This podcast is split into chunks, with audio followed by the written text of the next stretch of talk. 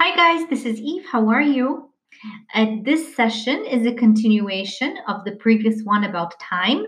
So it's um, part B of idioms from time. Okay, wonderful. So the first one up is high time. H I G H, high time. If you are looking at your laundry basket and it's full and some things are falling out of it because it is actually overfull, you would say, hmm, it's high time to do the laundry. Maybe it's not your favorite chore, but it's high time to do the laundry. So basically, it's something that you could have done uh, a day or two back, and now it's something that really needs to be done. Um, Another example would be if you are looking at your desk and perhaps you have uh, piles of papers on it, books, a couple mugs after coffee or tea, uh, maybe a plate, and you say, hmm, it's high time I clean up my desk. So, um, if uh, you can think of the word in Polish for me, for this would be great. Or two words, yes? Can you think of it? All right. Najwyższa pora, yes? So it's high time to do something. Usually it has to do with duties and responsibilities, something that we have been putting off for a bit like doing the dishes, doing the laundry, maybe doing paperwork, etc. Okay, um, the second one on the list for today is to take one's time.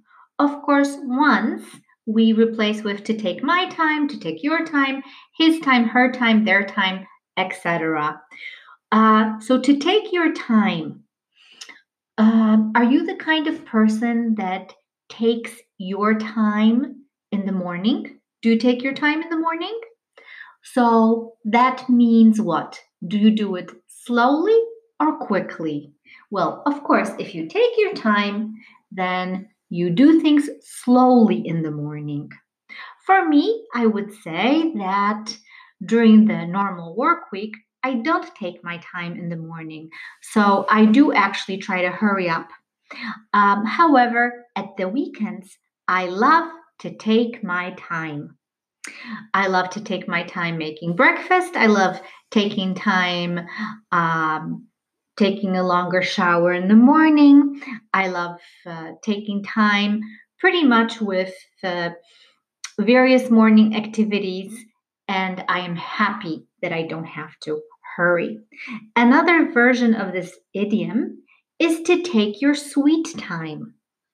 Uh, so, for example, if um, one person, let's say there are three girls in one house, three sisters, let's say they're all teenagers, and um, I don't know, they're going somewhere to some sort of an event, and the two of the sisters are waiting for one of them, and uh, they're saying, "Oh." So, where is Jane? Well, of course, Jane is taking her sweet time doing her makeup. Yes? So, the two sisters are sort of joking that, well, she always takes her sweet time doing her makeup. So, they have to wait for her for, for a moment or two. Okay. Um, the next one on the list is to call it a day. To call it a day, D A Y, um, is when you want to finish an activity for the given day, even if you haven't complete, completed it. So you want to finish for the given day, but that doesn't mean that you have finished the activity. You just are going to stop working at that point in time, at that point in time, and pick it up the next day. So, what could it be? I don't know, maybe you are painting, repainting your place, and you have been working on it all day long, and only the bathroom is late is left to be to be painted or to be done. And you say, "Oh, let's call it a day. We can just do the bathroom tomorrow. Yeah, we need to rest."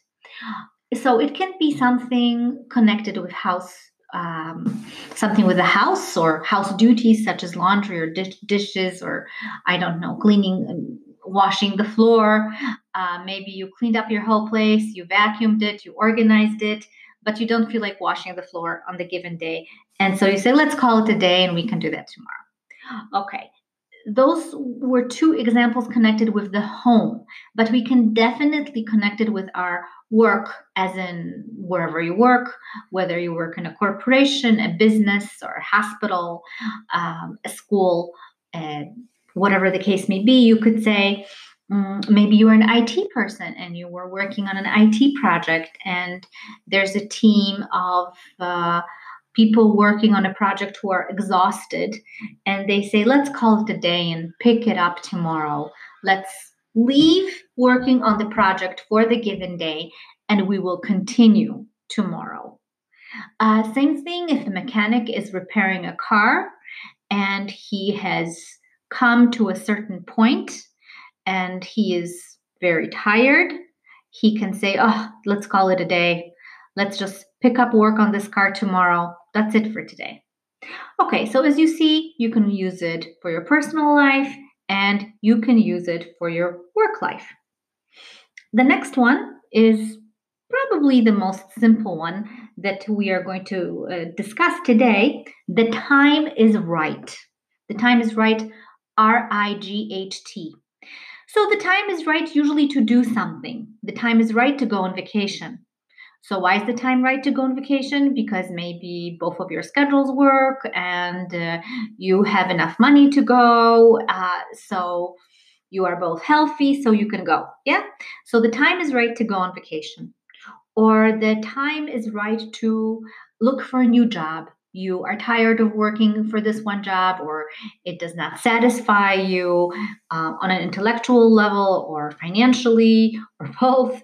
And so you say um, it, the time is right to look for another job or the time is right to buy a house or the time is right to get married.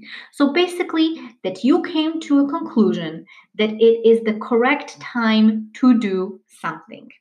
Okay and the last one on our list today is on the spur of the moment. On the spur of the moment uh, means that something is done spontaneously. Now, in order to understand this idiom fully, you need to understand the word spur, S P U R. Okay, so first of all, please envision a pair of cowboy boots. Okay, cowboy boots and I want you also to envision um, a cowboy or a cowgirl riding a horse. Okay, so he or she is on a horse. Now, what does the cowboy or the cowgirl have to do in order for the horse to go faster? Yeah, how does he or she signal to the horse that the horse needs to pick up the speed? Well, this is done by kicking the animal gently on its side. I know it doesn't sound very beautiful, but that's how it's done. And the animal is kicked with the cowboy boots, and on the cowboy boots, there is a spur, or not really one. There, I don't know how many, but different cowboy boots have different uh, numbers of or amounts of spurs. Uh, it can be three, it can be six, it can be nine, uh, depending how many they're on the right and left side of the boot. So it's this metal piece which is sticking out of the boot. Okay, and they kick the animal with it, and then the animal will go faster. I really shouldn't say animal, it's a horse of course. So uh, the horse will go faster because it knows that that's that's the clue or the signal that it has been given. Um, why is it spontaneous? Well because basically the cowboy or the cowgirl doesn't know exactly when they will want to go faster. It's not something that they really think about. It's something that happens spontaneously. So therefore this idiom now makes a lot of sense. On the spur of the moment something done spontaneously. What is something that you like to do on the spur of the moment? So, um, I can share with you what I like to do on the spur of the moment. On the spur of the moment, I like to go for a walk, go to the movies, uh, read a book, go to a coffee shop for a cup of coffee on the spur of the moment.